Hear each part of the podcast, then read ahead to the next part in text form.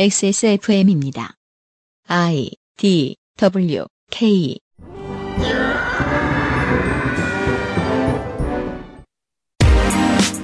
그 아실의 유승균 PD입니다. 한국 보수가 세대를 갈라 서로를 혐오하게 하려는 전략을 쓴 게 어제 오늘 일이 아니라고 설명드린 바 있습니다.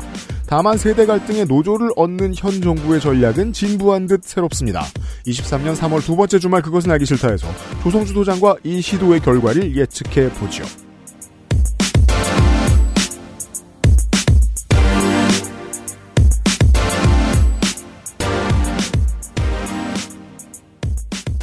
안녕하세요, 청취자 여러분. 좋은 주말입니다. 철새들이 돌아온 한강가에서 인사드리는 그것은 알기 싫다. 495회 토요일 시간입니다.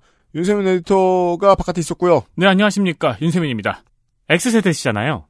네, 본인을 X세대라고 명명하신 적 있으세요? 있어요. 아, 정말요? 네. 아, 그니까, 그때, 그렇지, 그때. 그때, 이병헌 씨가 화장품 광고 했는데 화장품 이름이 다운로드였어요. 얼마나 옛날이냐면요. 피부가 처지는 것 같잖아. 다운로드라니. 음. 업로드라고 하지 차라리. 아, 그러게. 아니면 클라우드라고 하든가. 아, 근데- 클라우드가 없었지. 그런 거겠지. 뭐, 깨끗한 피부를 다운받다. 중학교 1학년 때는 네, 게시판에 글 쓰고 이렇게 찌질하게 놀 때 스스로를 세대로 구분하고 그랬죠. 봐주세요. 25년도 전이잖아요. 근데 중학생은 사실 X세대라고 보기에는 좀 뭐하죠. X세대는. 그땐 뭐 그렇게 불렀으니까. 예, 20대들이지. 중학생은. 뭐 10대 후반부터 뭐 20대 중반까지 그렇게 부르고 그랬었어요. 네, 그게 궁금했거든요. 네. 지금의 MZ세대들은 음, 본인을 MZ세대라고 부를까? 미쳤어요. 그러니까요. 네. 뭐하러 M이랑 묶여요? 뭐하러 Z랑 묶이며. 음, 그러니까요. 또 하나의 자아상입니다. 어, 인구 다수가 다 늙어가니까 음, 젊은 사람의 범위가 엄청 range가 넓어져요. 네. 맞아요. 하지만 90년대와 80년대와 심지어 기원전이나 못된 사람들의 전략은 똑같습니다. 젊은 세대를 어떻게든 혐오하게 시키려고 하죠. 음, 그럴 거면 책임이나 져주든가. 걔네들 잘못으로 만들려고 합니다. 그리고 걔네들이 필요한 일을 해야 될 때는 또 우쭈쭈 추켜 세워줍니다. 요즘 새로 생기는 상위 단체가 없는 개별 노조들이 상당히 많이 생기고 있습니다. 네. 이들을 칭송하느라 경제지와 보수지가 입이 마릅니다. 입에 침이 마릅니다. 경제지와 보수지가 노조를 칭송하는 건 처음 봤습니다. 그쵸. 조선일보는 조선일보 노조도 칭찬하지 않습니다. 어떻게 된 일일까요? 조성조 소장이 분석해드리겠습니다. 아, 근데 조선일보가 조선일보 노조를 칭찬하지 않는 건 맞으면서 틀리네? 그렇죠. 어, 맞으면서 틀리네? 자기 회사 노조도 신경 안 쓰는 회사예요. 어, 그렇죠. 왜 아니- 신경 안 쓸까요? 상위 노조가 없으니까요. 음. 연봉을 안 올려줘도 개길 힘이 없어요. 그런 노조들이 많이 생겨나고 있습니다. 힌트는 다 드렸습니다. 잠시 후에 조성주 소장과 얘기를 나눠보죠. 생각보다 재밌어요. 그것은 알기 싫다는 고전의 재발견 평산네이처 진경옥 용산의 아는 가게 컴스테이션 대한민국 1호 반값 생리대 29데이즈에서 도와주고 있습니다. 주로 어떤 업무를 하십니까? 쓰시는 소프트웨어는 무엇입니까? 컴스테이션에 알려주십시오. 주식회사 컴스테이션. 진경옥은 물을 타지 않습니다. 진경옥은 대량 생산하지 않습니다. 진경옥은 항아리에서만 중탕합니다. 진경옥은 엄선된 원료만 사용합니다. 진짜를 찾는다면 진경옥입니다. 고전의 재발견 진경옥 평산네이처 당신의 삶은 이야기로 가득한데 알고 보면 당신은 당신의 삶에 대해 잘 말하지 않는 편입니다. 우리의 인생은 모두 고달픈데 우리는 나누면 가벼워지는 삶의 무게를 혼자 짊어지고 지내는 편이지요. 당신의 인생 이야기를 가장 성의 있게 들을 두 사람 이경혁 정은정과 함께하는 지구상에서 가장 오래된 한국어 예능 팟캐스트 XSFM의 요즘은 팟캐스트 시대가 변함없이 여러분과 함께합니다. 한국 시간 매주 화요일 오후에 만나요.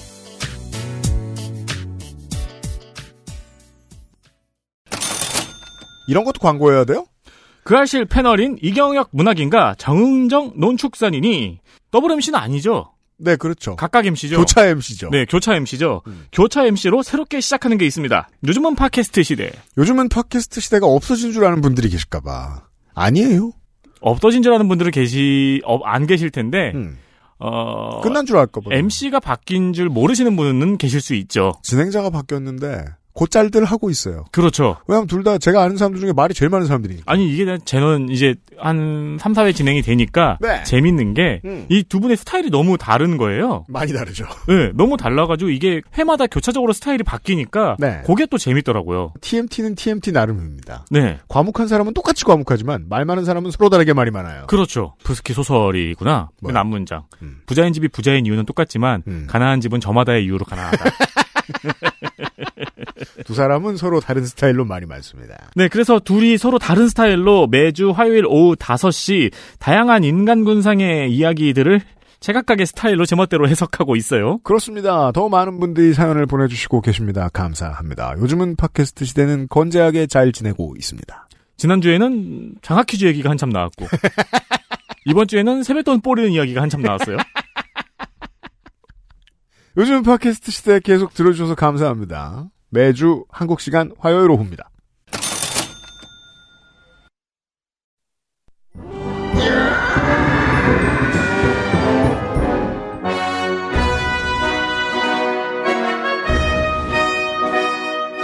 학구적인 정치 탐방 시사 아카데미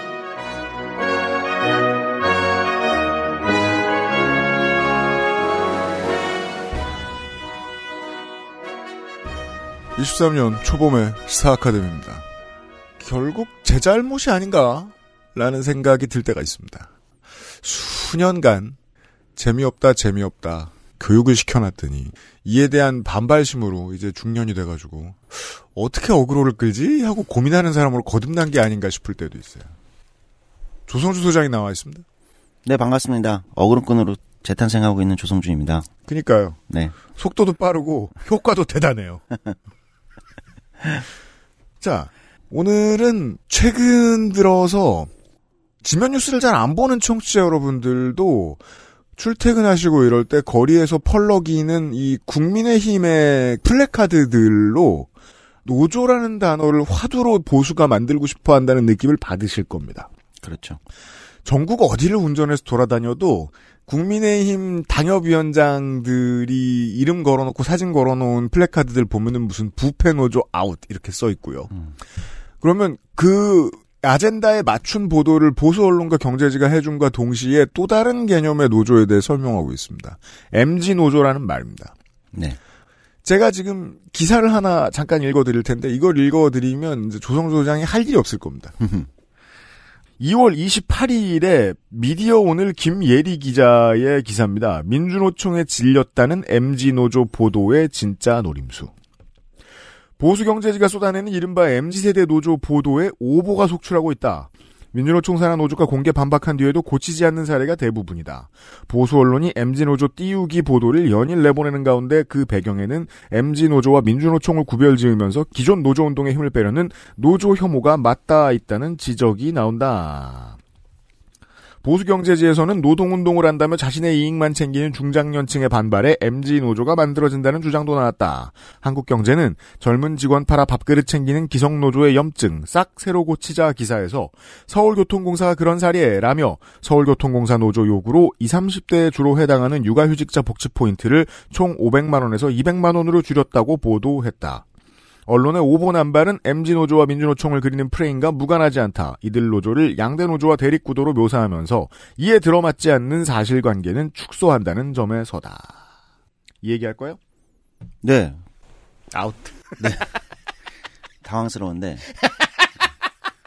그러나 미디어 왜냐면 오늘의 촉 좋은 우리 청취자 여러분들은 다 눈치 까셨기 때문에 네, 이미. 그러나 미디어 오늘의 김혜리 기자가 어, 다 지면으로 담지 못한 얘기를 해보도록 하겠습니다. 이젠 하다 못해. 예. 미디어 오늘 기자한테 억울할 걸고 있어요. 음. 이야기를 해볼게요. 네. 그러니까 이제 앞에 이제 서두에 얘기해주신 기사에서 나왔듯이 아니 뭐 노조가 어마어마하게 화제예요. 대통령이 거의 매일 노조에 대해서 이야기를 하고 있어요. 그렇습니다. 예. 가장 뭐 노동을 많이 얘기하는 노동조합을 입에 많이 담는 대통령이 우리가 마주하고 있는 거예요. 지금. 노조 대통령이에요? 예. 다만 이제 방향은 좀 다르죠. 네. 신조어도 막 만들어내고 있지 않습니까? 뭐 건폭이니 뭐니. 그래서. 처음에 뭔가 싶었는데 음. 어쨌든 대통령이 가장 앞장서서 지금 이제 노동조합 때리기를 하고 있고 음. 흥미로운 것은 어쨌든 그게 이제 이 보수층의 결집. 네. 이제 효과가 있다. 있습니다. 실제 그리고 여론조사로 보면 효과가 있는 것 같아요. 주로 이제 보수층에서 결집이 있는 것 같고, 음. 그러니까 지지율이 올라가고는 있는 거죠. 어느 정도. 하루 이틀일 때는 다른 여러 가지 이유들을 논할 수 있는데 음. 이제 35% 선은 넘어간 걸로 보여요. 요즘에 언론에서 계속 접하는 물론 뭐 서베이의 신빙성에 대해서도 저도 뭐 궁금증이 많은 사람입니다만 아무튼 지금 나와 있는 시장에 나와 있는 전체 평균을 놓고 보면 30% 초중반은 이제는 좀 굳어진 수준이면 처음 대통령으로서 데뷔할 때에 비하면 높아진 건데 음. 그 과정에서 뭐 좋은 이슈는 아무것도 없는 중이라 아직도. 네. 저는 뭐 어쨌든 40%를 넘기는 어렵다고 보는데요. 네. 예.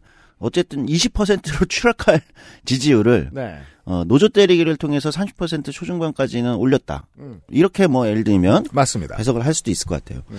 왜 노동조합을 때리는데 지지율이 오르냐 이것에 대해서는 뭐 별도의 여러 가지 분석이나 고민이 좀 필요한 지점이 있을 수 있을 것 같아요. 음.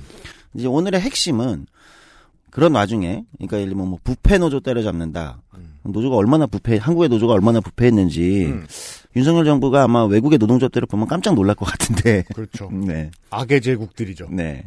한국의 노조는 외국의 이제 주요 노조들에 비하면 제가 볼 때는 아직 이제 어린애 수준입니다. 사실은. 네. 조직률에 있어서도 그렇고요. 네, 그렇고요. 네. 그뭐 소위 말하는 부패나 어떤 이권에 어떤 연관된 거나 이런 것도 어 외국의 노조 역사에서는 어마어마하죠. 네. 관련할 만큼의 이권 근처에 가지 못합니다. 한국의 네. 노조는. 네, 그렇기 때문에 네. 어 그걸 뭐 얼마나 이제 크게 부풀리고 있는지에 대해서는 참 뭐랄까 씁쓸하면서도 음. 어떻게 생각하면 참 아, 해외의 사례들을 좀 더 연구를 하실 필요가 있겠다. 음. 어 이런 생각이 듭니다.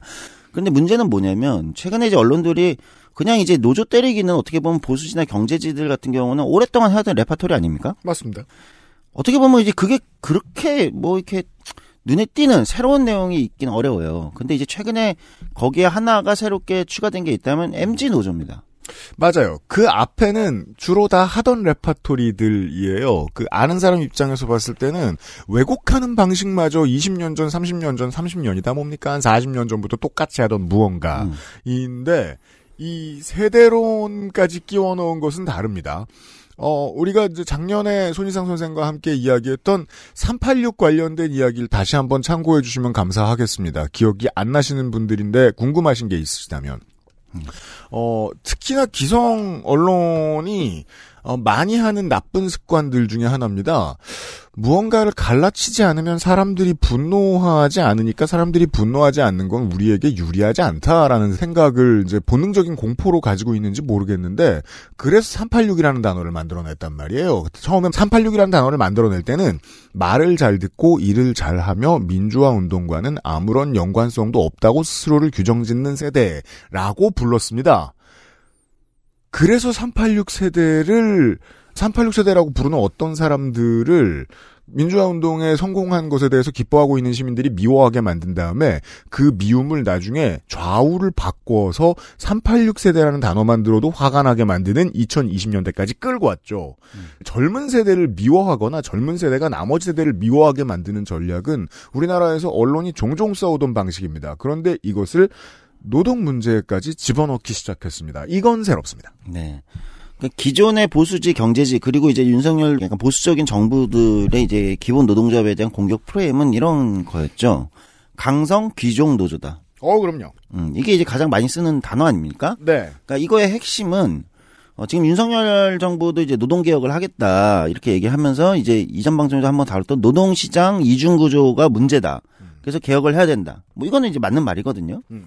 근데 그 노동시장 이중구조의 핵심에는 내부 노동 시장이라는 이제 이 큰 높은 성벽에 있는 성벽으로 둘러싸인 어, 내부 노동 시장이 있는데 여기에 강성 귀족 노조가 있다.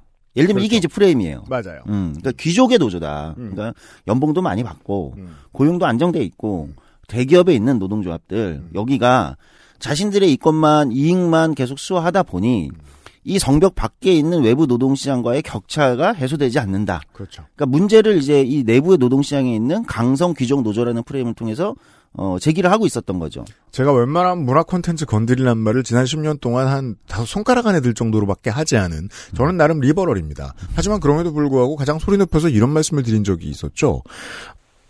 회장님 가족들이 주인공인 일일 드라마는 법으로 금지할 필요가 있겠다. 왜냐하면 저관여층의 정치 저관여층의 정서 속에서 부자는 관대하고 그들의 결정을 믿으면 된다라는 믿음을 은연중에 심어주기 때문입니다. 정치 저관여층의 믿음은 그들도 국가의 주인이기 때문에 정치에 어떻게 반영이 되냐면 그래 이런 기사를 볼 때 강성 귀족 노조가 어마어마하게 큰 목소리를 보장받고 있는 시스템이 어딘가에 있을 것이고 사장님이 이사님이 뭔가 더 많은 걸 사람들에게 해주고 싶은데 못하게 하는 중일 거야. 라는 믿음을 자연스럽게 공고하게 만들어줍니다. 음, 한국 사회 분위기 같은 것에 대한 말씀입니다. 네. 저라면 검사가 뭔가 부패를 척결하는 드라마는 법으로 금지할 필요가 있다 이런 생각을. 현실과 전혀 맞지 않잖아요. 네. 다시 돌아오면 음. 이제 이런 프레임으로 해왔다는 거죠. 음. 그러니까 노동시장 이중 구조가 문제고 그래서 강성 귀족 노조가 문제고 음. 그래서 강성 귀족 노조를 공격하는 게 이제 기존의 프레임이었어요. 그리고 네. 윤석열 정부도 정확히 그 프레임에 있습니다. 어, 그럼요. 네. 어, 그러면서 이제 그 강성 귀족 노조에 이제 뭐 건폭이니 뭐는 이제 공공기관 대기업 노조들이니 뭐 이렇게 이제 지목을 하고 있는 거죠. 음. 그런데 이제 등장한 게 이제 새로운 게 기존과 다른 새로운 게 등장한 건 이제 MG 노조라는 단어예요. 맞습니다. 이게 뭐냐면 MG 세대 뭐 이제 세대 담론 음. 어디서 MG 세대가 사실 너무 넓게 규정이 돼 있어가지고 사실 M과 G를 붙이는 것부터가 좀 어불성설이라는 걸 많은 사람들이 느끼고 있습니다. 네 40대부터 뭐 20대까지가 다니까 너무하잖아요. 네. 네. 그렇게 보는데 어쨌든 MZ 세대 노조라는 단어가 출연을 했다는 거죠. 음. 그러면서 이제 이런 이제 그 기업 안에서 세대 간 갈등은 어, 늘 이제 신규 직원이나 또는 젊은 직원들과 기존 이제 좀 더 중견 이상의 직원들 간의 갈등은 어, 역사 이래로 늘 있었던 건 사실이거든요. 개인으로 돌아와 보자고요. 음. 어느 젊은 직원이 윗사람 다 존경하고 좋아해요? 그러니까 부장님 꼰대로는 뭐 늘 있었죠. 예. 20년 전에도 30년에도. 세 사람만 싫어 보여도 저 사람들이라고 싸잡은 다음에 싫어하게 돼 있어요. 젊은 사람들 그럴 수밖에 없고 당연한 거예요. 근데 어쨌든 노동조합에서 이제 그 세대론 또는 갈등을 가져왔다는 게 좀 흥미로워 보이긴 해요. 그 개인의 피곤을 정치로 끌고 오죠. 음. 제가 항상 강조하는 겁니다. 어떤 세력은 미움을 증폭시키지 않으면 정치를 못해요. 음.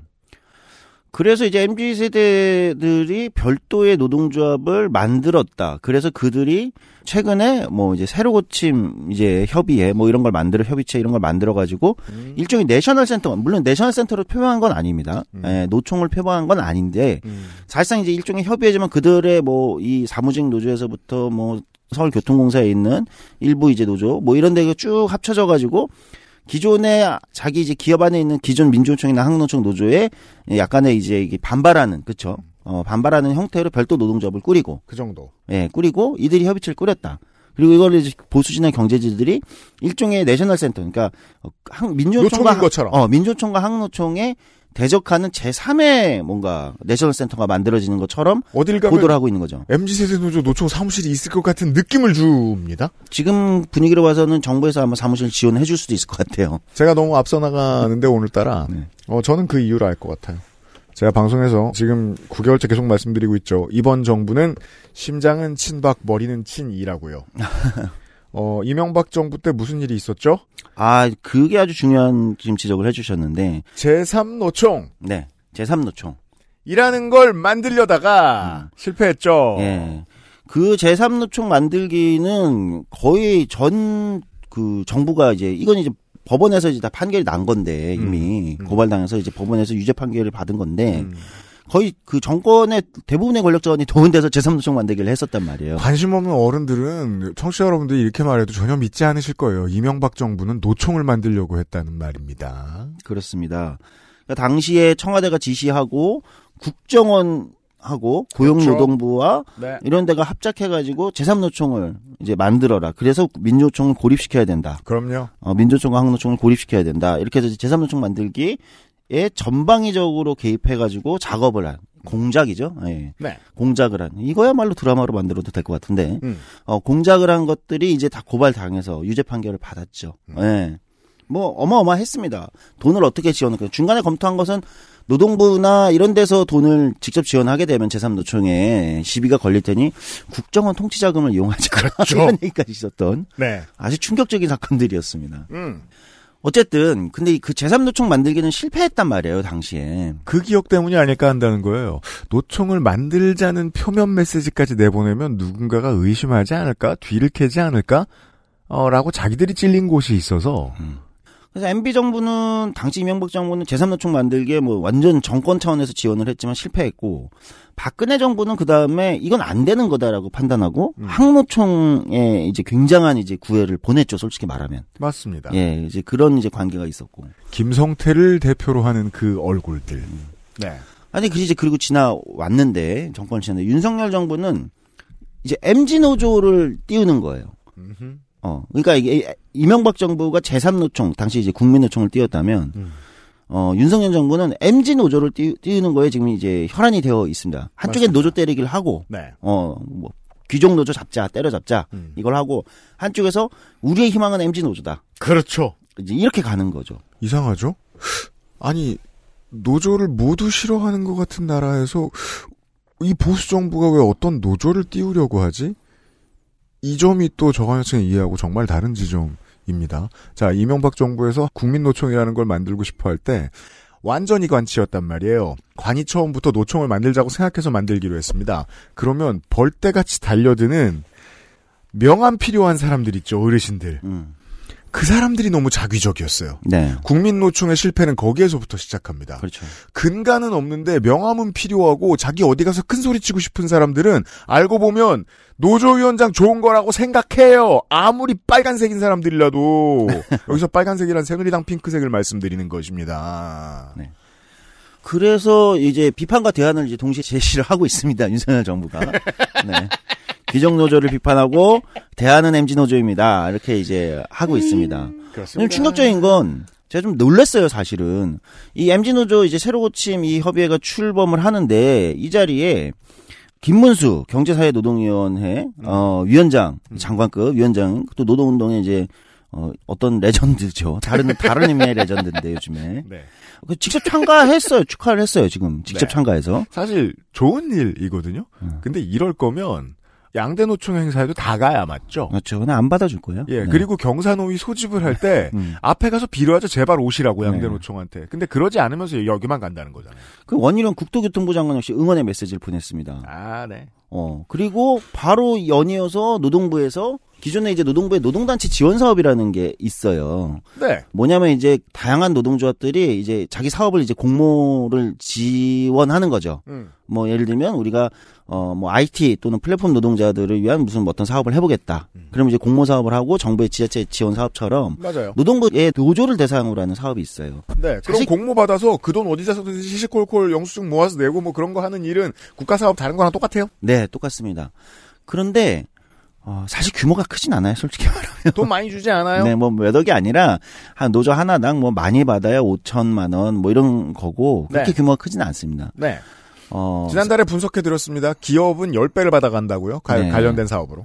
근데 이 사업을 심지어 노동부는 뭐 MG 노조 지원을 하겠다 이렇게 얘기했어요. 오, 네. 네, 그러니까 뭐 이게 굉장히 적극적으로 나서고 있는 거죠. MG 노조 띄우기에. 네. 민주노총더러 관련된 일로 나라 돈을 쓴 적이 있는데 너네 회계장부 전체를 내놔봐.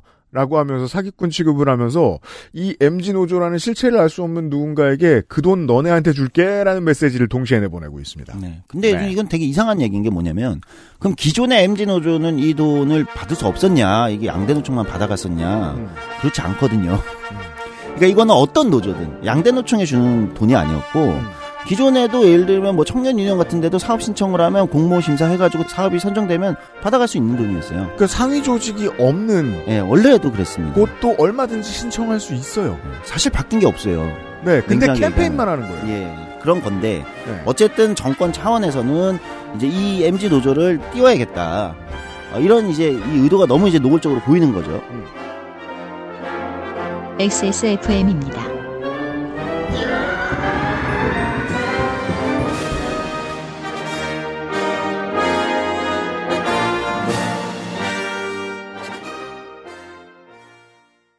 아직도 생리대 유목민? 어떤 생리대를 써야 할지 불안하신가요? 100% 유기농, 발암물질 유해 성분 불검출. 어떠한 피부에도 자극 없이 안전하게. 무화학 수압 가공. 100% 국내 생산. 믿을 수 있는 생리대. 소중한 사람들, 소중한 당신에겐 29 Days 유기농 real cotton ultra slim. 내장 그래픽을 갖춘 안정적인 CPU. GPU에 가장 적절한 메인보드. 하드디스크만 써본 분들은 상상조차 하기 힘든 속도의 M.2 SSD. 기능성과 디자인을 모두 충족하는 케이스까지 이달의 PC로 빠르게 구매하실 수 있습니다. 010-8279-5568 원하시는 다른 어떤 사양도 대처할 수 있는 컴스테이션에 문의하셔도 좋습니다. 주식회사 컴스테이션 잠시 광고를 하겠습니다. 컴스테이션. 컴스테이션이 리뉴얼로 돌아왔습니다. 이달의 PC가 또 바뀌었습니다. 고환율에 몸서리치면서 눈물로 어워온 부품들. 사실상의 환치기처럼 이때다 하고 환율 유리할 때 엄청 업어왔습니다. 그렇습니다. 환율이 좀 안정이 되자 전체 가격이 착해졌습니다. 맞아요. 그리고 그때 쟁여놨던 부품들은 다 팔았습니다. 그래서 지금 환율로 다시 샀습니다. 음, 아, 전형적인 투자 실패. 네. Ryzen 5 5600G, ASUS 메인보드, 음. 그리고 500기가 SSD로 이뤄진 사무용, 가정 엔터테인먼트용 PC 모델 1. 모델 1. Ryzen 7, GeForce 3060으로 웬만한 게임은 문제 없다. 모델 2. 그럼요. Ryzen 9, 4세대 음. 5900X와 ASUS gaming 메인보드. 음. GeForce RTX 4080 16기가 극강의 하이엔드 시스템 모델 3. 4080은 저는 아직 생긴 걸 본 적도 없습니다. 클릭 한 번으로 깔끔하게 최고의 데스크탑을 마련할 수 있습니다. 컴스테이션의 이달의 PC는 액세스몰에서 그냥 클릭 한 번으로 구매하실 수 있습니다. 서비스는 겁나 잘 됩니다. 아, 나도 그러고 보니까 데스크탑 너무 오래 쓰긴 했는데. 음. 이게 굴러는 간다만. 바꾸는 날은 언젠간 옵니다. 그러니까요. 컴스테이션을 고려해 주십시오. 참, 여러분 PC에서 Windows 11으로 업데이트하라는 메시지가 안 뜨시잖아요? 네. 오래된 PC예요. 심각하게 고민해 보셔야 돼요. 바꾸셔야 됩니다, 그건. 물론 그게 아니면 좋은 PC입니다. 그냥 맥이란 뜻이거든요. 어, 그렇죠. 아닐 경우엔 컴스테이션을 고려하시고요.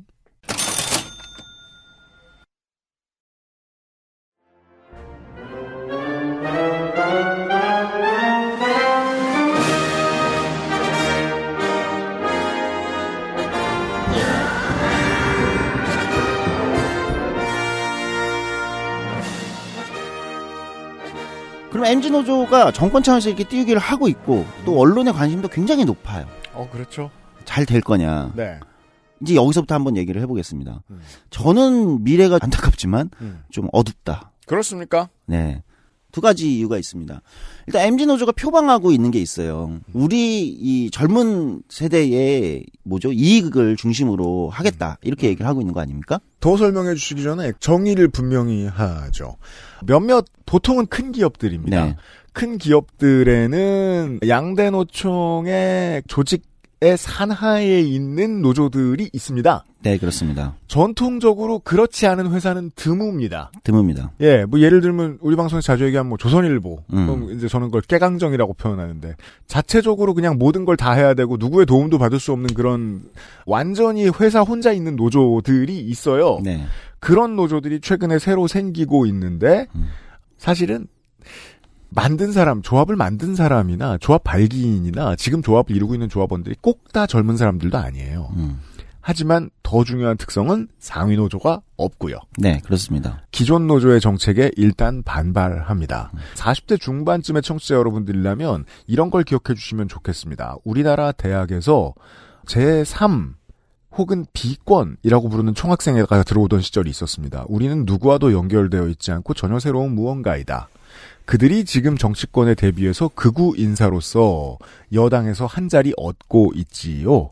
그 움직임과 비슷하다고 보시면 되겠습니다. 그 정도의 특성을 가지고 있는 현재 새로 생겨나고 있는 개별 노조들을 MG 노조라 통칭하기로 하겠습니다. 음. 네. 그래서 지금 이제 그 주목받고 있는 MZ 노조들의 몇 개 이제 조직들을 보면 네. 대부분 이제 기존의 민주노총이나 한국노총의 노조가 있는데 거기서 아 너무 이게 어 소위 말하는 어르신 조합원들의 이익을 중심으로 하고 있는 거 아니냐 음. 그러면서 민주노총이나 한국노총의 상급 단체에 어 소속돼서 이제 그쪽에 가고 있다 그래서 젊은 세대의 이익을 우리는 따로 지켜야겠다 하면서 복수 노조를 만든 거죠. 음. 대부분이 일노조는 없습니다. 네.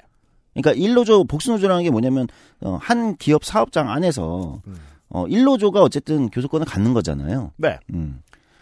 근데 일노조는 대부분 없습니다. 이노조 또는 이제 삼노조 이렇게 많이 있는 거예요. 시작한 지 얼마 되지도 않았고요. 음. 왜냐면 이제 분리해서 나온 거니까. 음.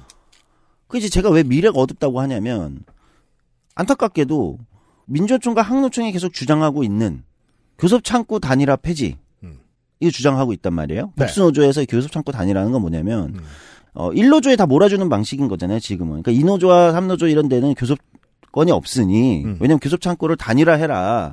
왜냐면 각자 노조들하고 개별 다 교섭을 하면 기업 입장에서 교섭 비용, 힘들다. 힘들다. 가 이유죠. 어, 그래서 이제 교섭 창구 단일화 제도를 가져온 거란 말이에요. 네. 뭐 이 제도에 대한 어, 평가는 사실은 분분할 수는 있어요, 사실은. 그럴 순 있으나 우리 음. 방송에 가장 자주 소개해드렸던 사례는 일노조를 어용으로 만드는 방식이었습니다. 그렇죠. 어, 그런 방식이 있죠.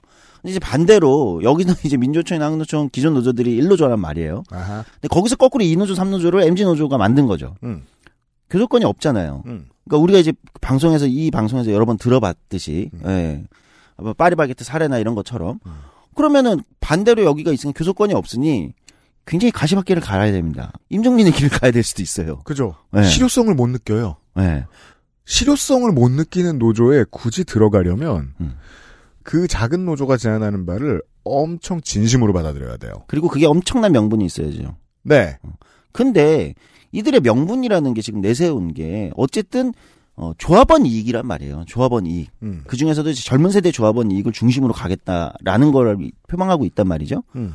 그럼 무슨 얘기냐면 그런데 교섭 창구 단일화 제도 때문에 교섭권이 없으니 음. 그렇다고 지금 민주노총이나 항노총 기존의 일노조들이 이들에게 어, 웃는 얼굴로 음. 교섭권을 공유할까요? 그럴 일은 사실 없습니다. 냉정합니다. 주식의 현실은. 당연합니다.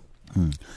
그러면 어, 거꾸로 뭐냐면 실질적으로 조합원들의 이익을 증진시킬 수 있을 만한 수단이 없는 상황에서 음. 실효적 이익이 별로 없는 거죠. 그럼 우리의 어, 특히 이제 보수지 경제지들이 MZ 세대의 특성이라고 이 노조 MZ 노조로 어, 이야기할 때는 MZ 세대의 특성이라고 칭송하는 게 있습니다. 뭐죠? 굉장히 자유롭고 예를 들면 기존의 권위와 간성에 얽매이지 않고 또뭐 그다음에 뭡니까? 자기 이익에 굉장히 밝다는 거예요. 자기 주장이 강하고. 음. 왜냐면 권위보다는 자기 주장과 자기 이거에 밝다는 거 아닙니까? 사실 알고 보면 청취자 여러분, 한 사람의 기대 수명이라는 게 길어봐야 100년이 안 되잖아요. 인류는 수천 년째 그 말을 해오고 있는 재방송일 뿐입니다. 네. 386 관련된 기사에도 마찬가지 이야기를 조선일보는 했었습니다.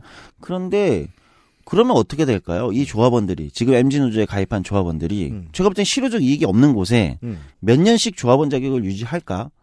어, 저는 떠나갈 가능성이 상당히 높다고 봅니다. 그러니까 뭐냐면 조합비도 내야 되고 모이면 나가야 돼요. 예, 역설적으로 MZ 세대의 특성이라고 칭송하는 어떤 문- 그 지점들이 MZ 노조의 발목을 잡을 가능성이 저는 거꾸로 높아 보입니다. 아, 가치 판단이 없는 이제 정치학의 기술 메커니즘의 측면으로 해석을 하시는 거군요. 네, 맞습니다. 그러니까 어떤 매력으로 사람들을 끌어들여서 그 매력을 가지고 앞으로 추동력을 가지고 나아가야 하는데 음.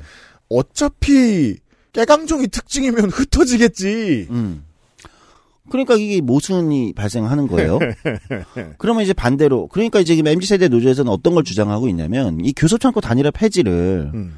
사실은 얘기를 하고 있어요. 왜냐하면 자기들이 2, 3 노조고 교섭권이 없으니 자, 불리하잖아요. 그러면 양내노총과 동일한 주장입니다. 그렇죠. 이제 동일한 주장입니다. 음. 그러나 이제 속내는 다들 계산이 다르죠. 당연합니다. 양대노총은 겉으로는 교섭 창구 단일화 폐지를 얘기하고 있지만 음. 그렇게 될 경우 어 그럼 이 MG 노조들이나 다른 노조 또는 1노총과 2노총끼리도 복수 노조가 있는 경우가 있으니까 음.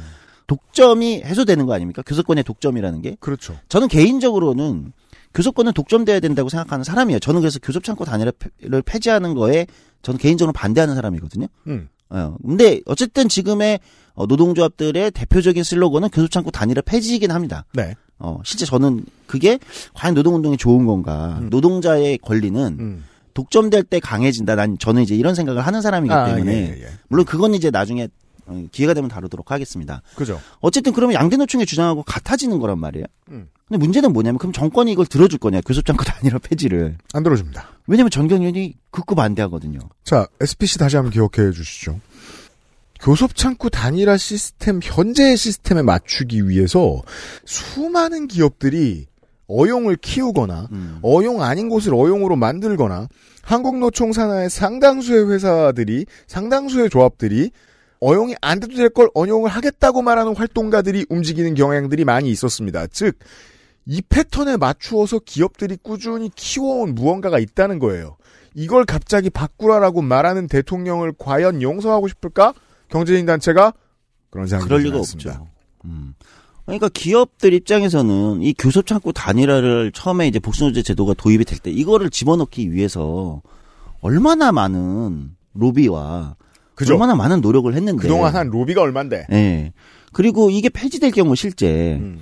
노동 운동에 좋은 측면도 있어요. 아까 어영 노조나 이- 이런 음. 측면에서 보면 근데 반대로 기업들 입장에서는 그러니까 뭐냐면 이 노조들이랑 다 교섭을 해야 되고 그렇잖아요. 1노조, 2노조, 3노조. 음. 물론 이제 공동 교섭단을 꾸릴 수도 있지만 음. 노동의 힘이 강해진다고 생각한 단 말이에요. 음.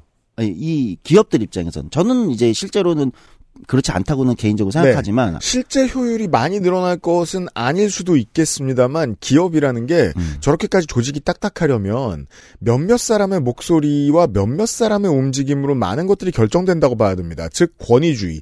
권위주의 속의 그 시스템의 대화는 어떻습니까? 한두 마디 내가 그걸 또 나가야 돼? 라는 음. 한마디에 산천초목이 덜덜 떨고 안 된다 신다. 그렇죠. 죽어도 막아라. 그럼 막으려면 어떻게 해야 돼요? 경제지 기자들 밥 더 사줘야죠. 만배영한테 좋은 얘기 해줘야죠. 그 개혁을 왜 하겠습니까? 그래서 거꾸로 어 MG 노조가 자기들의 실효적 이 조합원들에 대한 주장하고 있는 자기 네. 젊은 세대 조합원들의 실효적 이익을 갖다 주기 위해서는 음. 교섭 창구 단일화가 교섭권이 필요하고 그럼 교섭 창구 단일화가 폐지돼야 되는데 그건 양대 노총의 입장과 같고 정권과 경제 단체들이 결코 합의해 줄 리가 없다.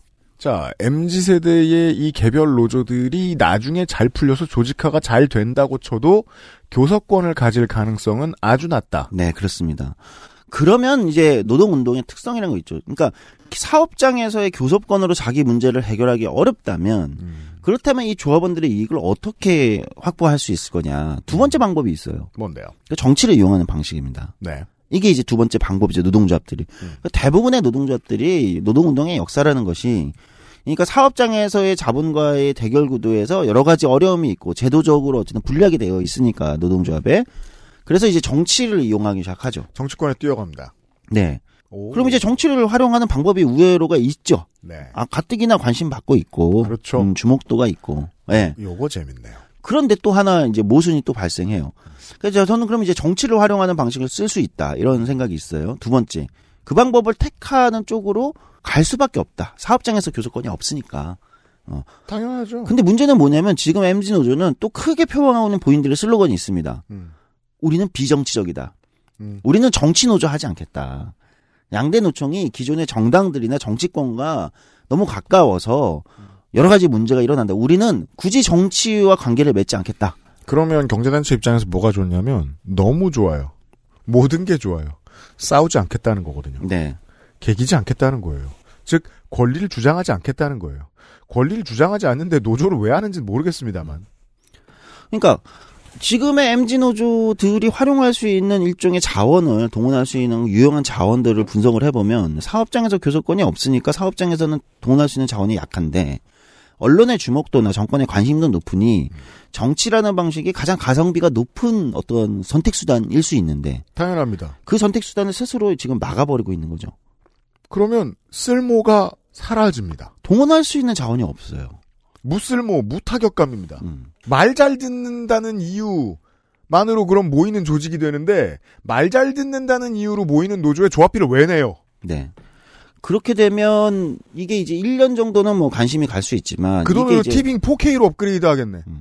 이게 뭐냐면 이제 임금 교섭, 단체 협약 교섭 뭐 1년 또는 2년 기준으로 가는 이 사이클을 한 번만 돌면 제가 볼 때는 음. 한 번만 돌면 조합원들이 이제 망해요. 판단하기 시작하는 거죠.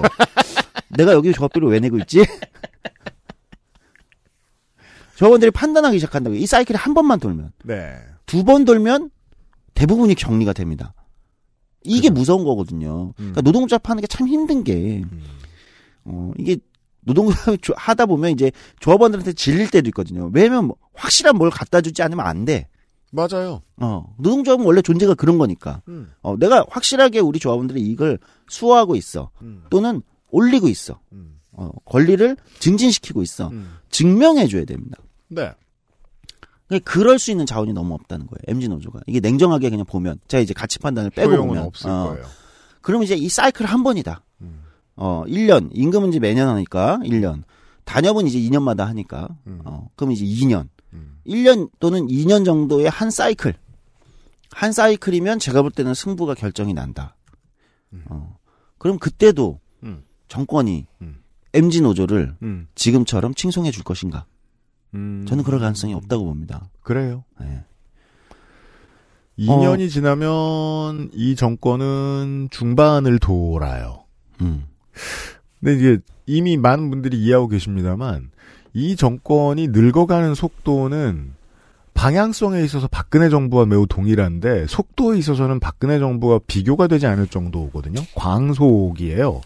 그래서 6개월 레임덕 이야기가 나왔던 거 아닙니까? 그게 무슨 뜻이냐면 아무리 산처럼 쌓인 전문가들이 보았을 때도 추동력이 어디서 더 나올 것이 없다라는 느낌을 받는 거예요. 그나마 가진 추동력이 노조 혐오거든요. 네. 정치 혐오고 검사 제일주의고 이것 중에 하나를 버린다? 음. 새로운 카드가 없을 것 같긴 해서. 네.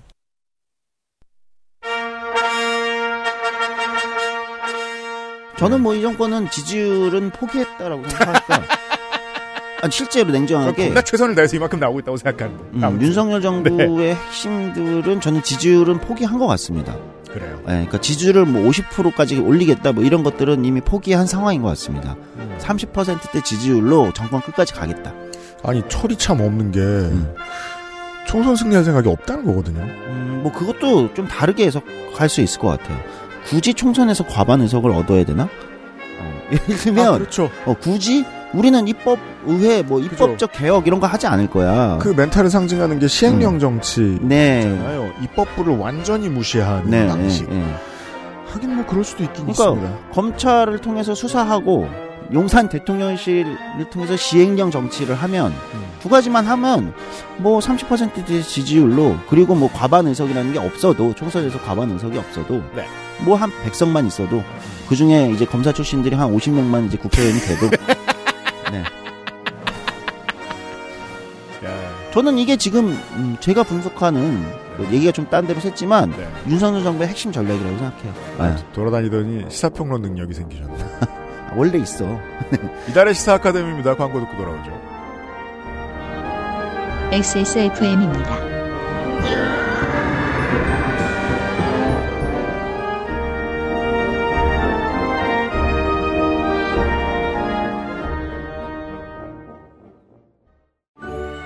정제수를 넣지 않고 엄선된 원료 그대로 만들었습니다. 대량 생산하지 않고 항아리에서 120시간 중탕했습니다. 고전의 재발견 진경옥 평산네이처 아직도 생리대 유목민? 어떤 생리대를 써야 할지 불안하신가요? 100% 유기농, 발암물질 유해 성분 불검출. 어떠한 피부에도 자극 없이 안전하게. 무화학 수압 가공. 100% 국내 생산. 믿을 수 있는 생리대. 소중한 사람들, 소중한 당신에겐 29 Days 유기농 real cotton ultra slim.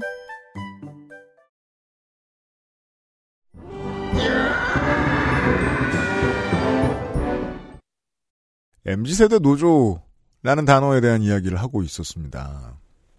아까 이야기를 듣다가 덜컥 걱정이 되는 것이 말입니다. 그 알실은 이제 노동운동의 디테일을 많이 들여다보곤 하니까 말이에요. 택배기사님들의 투쟁 시즌 당시에 말입니다. 일부 기사님들이 이런 선택을 했습니다. 파업 안 하고 일 열심히 하겠습니다라고 선언하고 다니기. 그런 스티커를 자기 차량에 붙이고 다니셨습니다.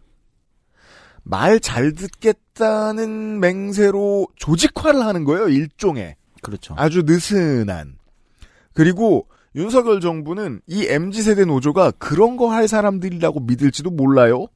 그렇다면 이들이 조직화가 된 다음에 어, 여전히 회사에도 정부에도 험한 소리를 하지 않을 것이고 개기지 않을 것이기 때문에 회사는 그동안 일부 한국노총 노조들에게 아웃소싱 맡겼던 어떤 일을 이 사람들한테 맡기고 싶어 할 수도 있습니다. 그렇다면 자연의 섭리처럼만 시스템이 움직인다면 소장님이 말씀하신 대로 2년 내로 사면할 수 있겠지만 만약 SPC가 했던 대로 사람이 취업하자마자 그 MZ세대 노조 서류 보여주고 가입시키고 당연하다는 듯이 그리고 뭐 어차피 많은 돈 안 나가는 거니까 그냥 이거 당연히 나가는 돈이야 라고 어사무사 속여버리면서 계속 나도 가지고 있는지 몰랐던 조합원 자격을 유지하게 만들고 왜 사람은 어떤 시점에서 둔감해지잖아요. 그런 방식으로 둔감한 이들의 조직으로 어떻게든 유지시키려고 기업이 애쓸 수도 있지 않을까요? 음, 저는 가능성이 낮다고 봐요. 설명해 주세요. 왜냐면요. 이게 이제 문제가 뭐냐면 네. 이 MG 노조가 기존에 이제 이 우리가 몇 번의 사례에서 봤던 어용 노조들 있잖아요. 그러니까 말 잘 듣겠다 회사에 음. 이 노조들하고 좀 달라요. 그러니까 말 잘 듣겠다는 노조는 아니에요. 뭐냐면 어 우리의 수당과 성과급을 최대 더 챙길 수 있어. 일로 지금의 일노총 이노총이 민주노총 항노총처럼 어 외부의 정치 투쟁 안 하고 어 예를 들면 제도 개선 뭐 제도 개혁 이런 거에 집중하지 않고 우리는 회사 안에서 우리의 수당과 성과급을 최대한 챙길 거야. 아, 말 잘 듣겠다가 아니라 어. 원하는 게 확실하고 원하는 걸 밀어붙일 생각이 있다. 네, 그게 수당과 성과급이에요. 대부분의 지금 MG 소주 노조들의 회사에서 이제 이 사무직을 중심으로 생산직을 어, 생산직과 우리가 나눌 필요가 없다. 우리는 사무직이니까 우리는 더 많이 받아야 돼. 임금 더 올려야 돼. 수당과 성과급 더 내, 더 내나. 현대차 사무직 노조. 아, 요즘 이제 이런 게 이제 블라인드나 이런 데서 이제 굉장히 화제지 않습니까? 성과급 이게 이게 사실 기업들한테 노조보다 더 부담스러워요. 아. 그러니까 노동조합은 기존의 노동조합은 인상률을 조정할 수 있는 협상의 파트너는 됩니다. 머리끄댕이 잡고 싸우긴 하더라도 서로 음. 야 이렇게 오- 올해는 여기까지만 하자. 뭐 예를 들면 대신 우리가 딴 거 해줄게. 딴 거에서는 이거 합의를 봐줄게. 음. 예를 들면 이렇게 됩니다. MG 노조들의 스타일은 그거랑 완전히 달라요. 더 내놔.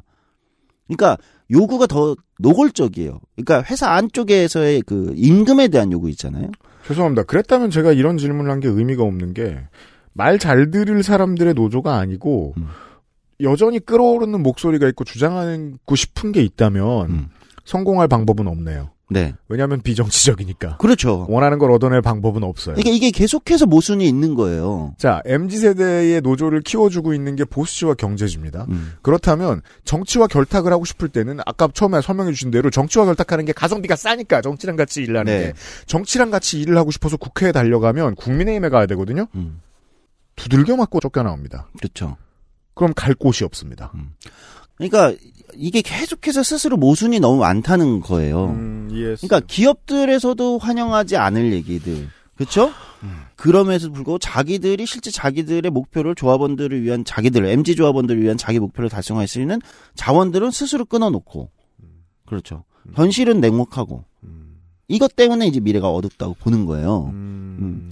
그러니까 기업들이 기업들은 냉정합니다. 상대가 민주노총이든 한국노총이든 MG 노조든 비용이 덜 드는 쪽을 선택하는 겁니다. 그럼요. 네, 비용이. 근데 MG 노조가 비용을 더 지불해야 돼?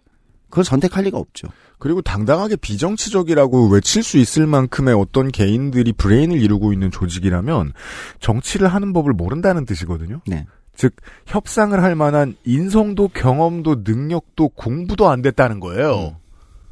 그런 사람들은 협상에 성공할 방법이 없습니다. 협상에 성공할 방법이 없을 때 사람들은 자기가 평생 배워왔던 무언가로 하고 싶어 하는데 그렇다면 그 3, 40대들이 자기가 비정치적이기 원하고 싶어 하는 3, 40대들이 뭐 할 줄 알죠? 게시판에서 괴소문 퍼뜨리는 거 말고는 정치적으로 할 줄 아는 게 없어요. 네. 그런 방식으로 과연 투쟁 승리가 되느냐, 수당과 성과급을 더 챙길 수 있느냐, 그럴 리가요. 네. 그러니까 조합 그러니까 이제 자기 조합원들이 이걸 가져가기 어려운 거죠. 실제 이제 인터뷰를 보면 이 MG 노조 협의체의 이제 의장이나 지도부들이 이런 인터뷰를 많이 해요. 그러니까 노동조합은 원래 그냥 자기 사업장의 조합원을 위해 존재해야 되는 게 기본이다. 이렇게 얘기한다는 거죠. 이 여기에는 이제 다른 의도가 깔려 있죠. 왜 노총에 다른 노총처럼 외부 어떤 활동을 해야 되냐? 우리 사업장 안에서 우리 사업장의 임금과 복지와 이걸 올리는데 집중하는 게 노동조합이다. 이렇게 얘기하는 거예요. 자, 그게 지금 집권한 우파의 공정의 개념이잖아요. 네. 연대를 거부하기. 네, 그런 거죠. 연대란 남만 잘 먹게 해주는 거야. 라는 개념이잖아요. 근데 문제는 회사 내에서 뭉친 조직도 사실 연대한 거잖아요. 네. 거기에서 friction이 나면 거기에서 이해가 비틀어져 있으면 아무것도 못하죠. 그러면서 어떤 의지에 중심을 둘 거냐? 그래서 사업장 내 수당이나 성과급 올리는데 집중할 거다. 그러니까 연대하는 거라고 다른 회사 노조들이랑. 네. 사실 그거를 올리기 위해서 그런 힘드네. 건데. 네. 근데 이제 여기서부터 이제 또 하나를 얘기해 볼게요. 네. 그러니까 계속해서 이들은 어, 외부가 아니라 사업장 안에 수당과 성과급에 최대한 집중해서 이걸 올리는 게 노동조합의 본연이니 어허. 여기에 집중해라. 음. 이게 이제 본인들의 어떤 이제 기치란 말이에요. 음. 제가 이제 처음에 이런 얘기를 했습니다. 그런데 이거는 어떤 문제가 있냐면 이제 여기서부터 이제 가치적 저의 이제 가치적 어떤 의미가 이제 들어가는 건데 제가 처음에 이런 얘기를 했습니다. 윤석열 정부는 비판과 대안을 동시에 얘기하고 있다. 음. 비판은 노조 때리기, 귀족 노조가 문제다. 음. 대안은 MG 노조다. 음. 이렇게 얘기한단 말이에요. 근데 문제는 뭐냐면 정작 MG 노조가 얘기하고 있는 건 우리는 사업자 안에서 우리 조합원들의 수당과 성과급을 최대한 높일 거야. 그리고 지금 만들어진 MG 노조들의 대부분은 대기업 공공 부분에 있습니다. 대기업 사무직 공공 부분에 맞아요. 있어요. 공기업에. 그러니까 무슨 하청에서 MG 노조 만들어졌다는 얘기는 못 들어보셨을 거예요. 안 돼요. 2차 하청이나 네. 예를 들면 학교 조리사들이 MG 노조를 만들었다 이런 건 아니지 않습니까? 네. 네. 비정규직이거나 오랫동안 비정규직이었던 사람은 현 정부의 공공의 개념을 마음으로 받아들일 방법이 없어요. 음. 그리고 이 MG 노조의 상당수는 비정규직의 정규직화를 반대하고 있기 때문에 공공이 아니고 공정입니다. 참 네. 네. 자, 그래서 다시 돌아오면, 음. 어, 이들은 이렇게 주장을 하고 있는 거죠. 그러면은 무슨 얘기냐면, 지금 정작 대기업의 연봉이 높은 사무직, 음. 그리고 공기업의 조합원들이 주축이 돼서 만든 MG노조는, 음. 한국의 노동시장 이중 구조에서는 음. 큰 성벽 안에 있는 내부 노동시장에 있는 사람들이에요. 즉 그들이 욕하고 욕하는 그들이에요. 네. 윤석열 정부가 한국의 문제다라고 얘기하는 노동시장 그 사람들이에요. 문제라고 하는 귀족노조. 저는 네. 귀족노조라는 단어 좋아하지 않지만 음. 윤석열 정부가 귀족노조라는 표현을 쓰잖아요. 음. 그게 누구냐 그러면 그 내부 노동시장에서 자기들의 사업장 안에서의 임금과 수당과 성과금만 챙겨가면서 그걸 계속 올리려고만 하는 그게 누구냐? 어, 지금? 재밌어지네요. MG 노조라는 거예요. 그거를 거울을- 가장 노골화하고 있는 거예요. 거울을 바라보며 자신을 욕하고 있네요. 네. 저는 어, 제 방송을 여러 번 이제 들으신 분들은 이미 아시겠지만 저는 이제 기존의 대기업 노동조합들의 제가 이제 상당히 비판적인 입장을 취할 때가 많지 않습니까? 그 이유는 그들이 너무 내부 노동시장 안에만 지키고 있다. 밖으로 나오지를 자꾸 않고 있다. 이게 제 비판의 요지였는데. 이건 대투쟁 이후에 꾸준히 지적됐고 조성주 소장도 오랫동안 지적했던 우리나라 노동운동의 원래 가지고 있었던 내부적 시스템적인 문제가 반복되는 것일 수도 있어요. 그렇죠. 사별노조 중심. 음. 근데 MG 노조가 가장 사별 노조 중심으로 이거를 심지어 너무 노골화하고 있는 거죠. 아예 그냥 적어도 민주노총 항노총은 실제로 운영은 어쩔 수 없이 여러 시스템의 문제 때문에 사별 노조 중심으로 하고 있지만 명분은 아 그래도 제도 개선에 좀 하고 밖으로 어쨌든 비정규직 문제에 우리가 좀 하고 이런 것들을 한단 말이에요. 그게 아직 어, 열심히 하죠. 근데 큰 효과를 발휘하고 있지 못해서 이 사회 전체의 불평등을 완화할 정도로 이거에 대한 아쉬움을 내- 우리가 얘기할 수는 있어요. 근데 MG 노조는 그걸 왜 우리가 해야 돼? 노동조합은 우리 사업장의 조합원들을 위한 거야. 아까 인터뷰 그 제가 읽어드렸는데 그렇게 아주 노골하고 있는 거죠. 지금 무슨 얘기냐면 윤석열 정부가 공격하는 노동시장 이중구조의 핵심이라고 얘기하는 귀족 노조인 바로 그들. 거예요. 앞에 한 단어를 붙이죠. 신흥 귀족 노조죠. 한국의 노동 조직화가 역사적으로 계속 잘못했던 것들만 골라서 답습하는 젊은이들이 되는 거예요. 거기에 축하하러 김문수가 간 게 얼마나 예쁜 그림입니까? 네. 그러니까 이거를 굉장히 시니컬하게 하면 신흥 귀족 노조의 탄생입니다. 윤석열 정부식 용어를 원래 그들의 프레임으로 용어를 가져온다면 어그로는 거 봐요, 정치 여러분. 그래서 그러면 윤석열 정부는 뭐냐? 음. 귀족 노조가 문제라고 하면 지금 MG 노조를 때려잡아야 되는 거 아닙니까? 음. 기업들의 부담을 가중시키고 노동시장. 노동시장 이중구조의 내부 노동시장을 에서의 자기의 어떤 이것만 올- 이익을 올리려고 하는 어, 그러니까 세계 탑급 기업의 기술자들도 월급 적게 주라고 하는 정부가 음. 어, 과연 이 노조의 어, 요구를 들어줄 것이냐 아니라는 건 우리가 한 시간 내내 떠들고 있습니다. 네. 근데도 밀어주겠다. 자 이럴 때는 요즘 정치평론가들이 많이 하는 말을 할 수밖에 없는 거죠. 이 사람은 지가 무슨 말 하는지 모르는 것 같다. 네. 그러니까 이렇게 얘기하는 거예요. 저는 윤석열 정부는 지금 이렇게 얘기합니다. 우리는 기존 귀족 노조를 때려잡고 신흥 귀족 노조가 대안이라고 주장합니다. 그 얘기예요.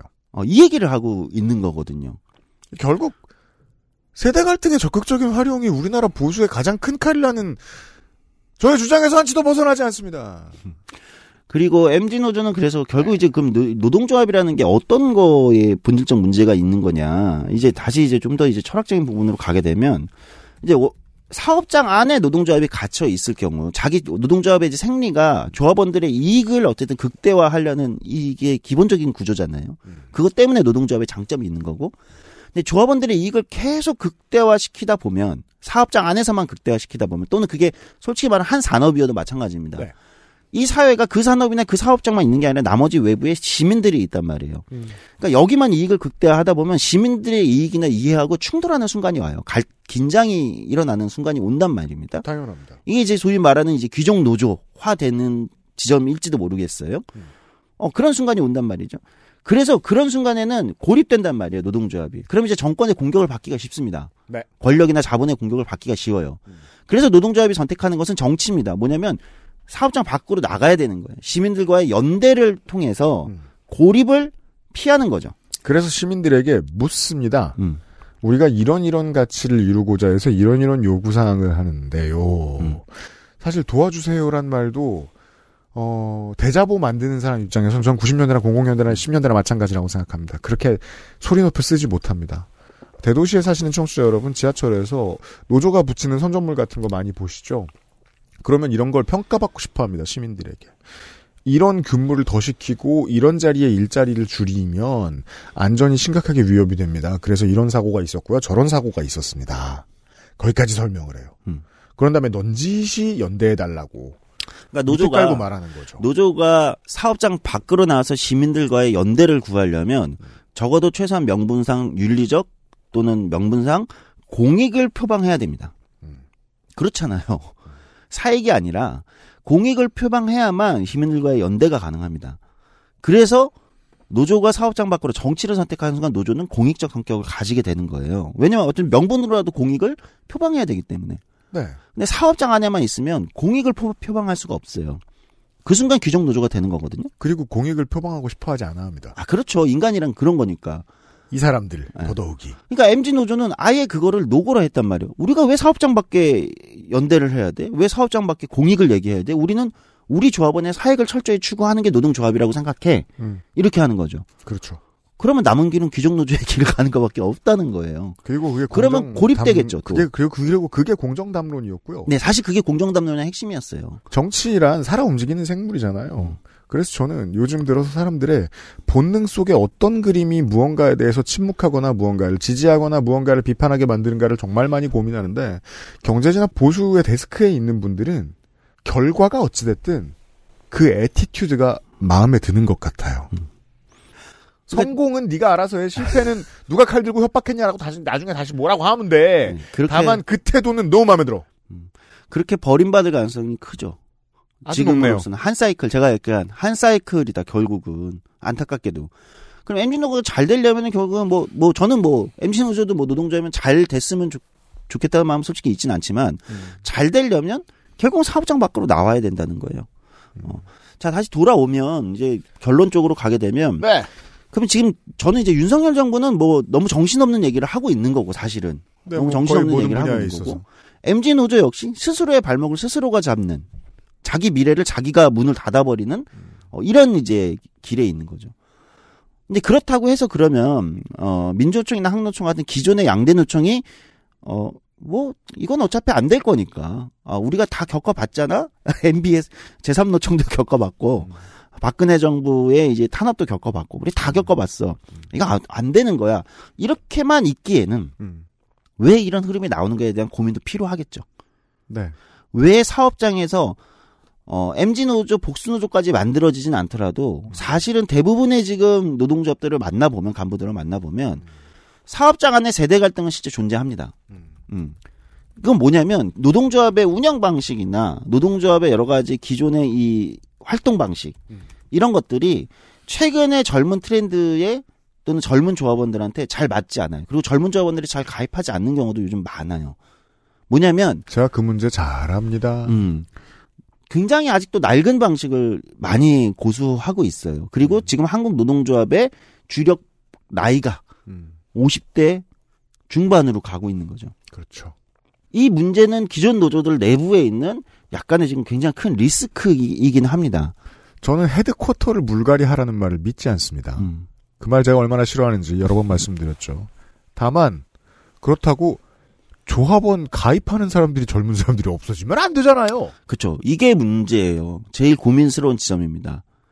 그리고 노동자들이 가장 또 어려운 건 젊은 조합원이 있다 하더라도 가입한다 하더라도 이들에게 기존의 한국의 노동운동에 가지고 있었던 어떤 공익적, 공공적 명분 이것을 잘 설명을 이게 잘 먹혀 들어가지 않는 지점들이 있어요. 한국의 모든 것에 대해서 제가 가장 크게 불만을 가지고 있는 겁니다. 아카이브를 소중하게 팔아먹을 생각이 아무도 없어요. 음. 보면. 그래서 저는 뭐 오늘의 이건 핵심 주제는 아니지만 기존 노동조합들도 왜 이런 리스크들이 존재 이렇게 출현하는가 이런 식으로 튀어나오는 거에 대한 고민은 필요한 시점이 굉장히 왔다. 음, 그냥 두고 가기에는.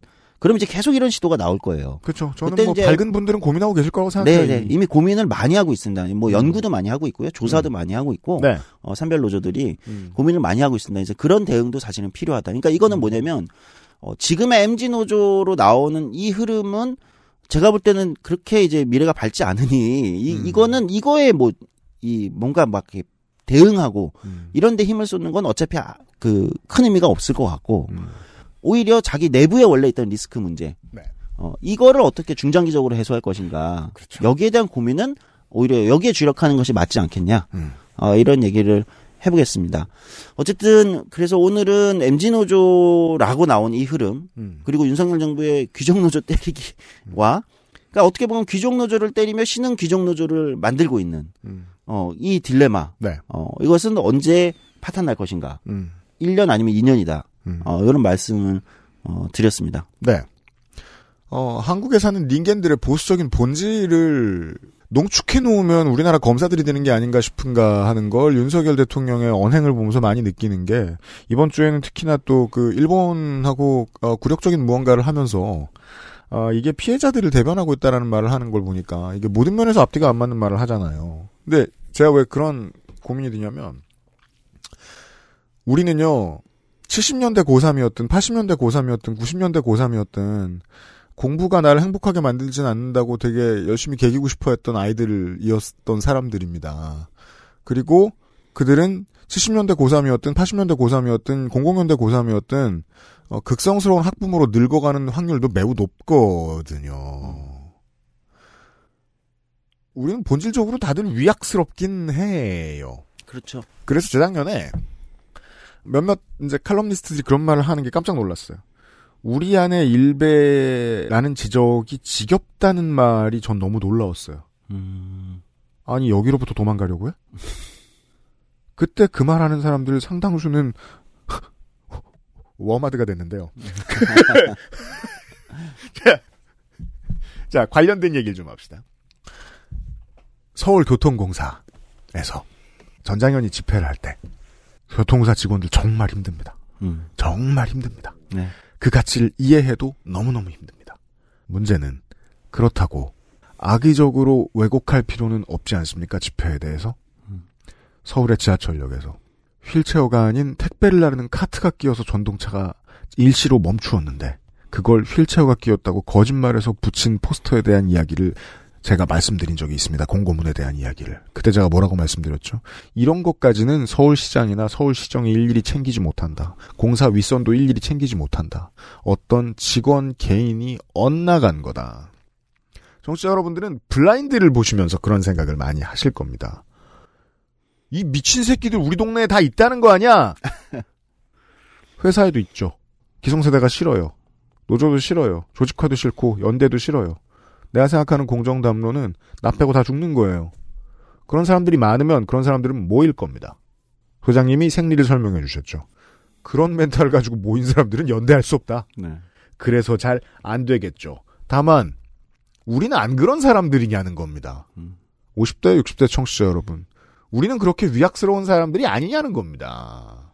그래서 저는 순간적으로 8, 90년대 노동운동이 떠올랐던 겁니다. 나중에 비정규직이 양산되면 우리는 어떻게 연대할까를 고민을 게을리하는 사람들이 많이 있었겠죠.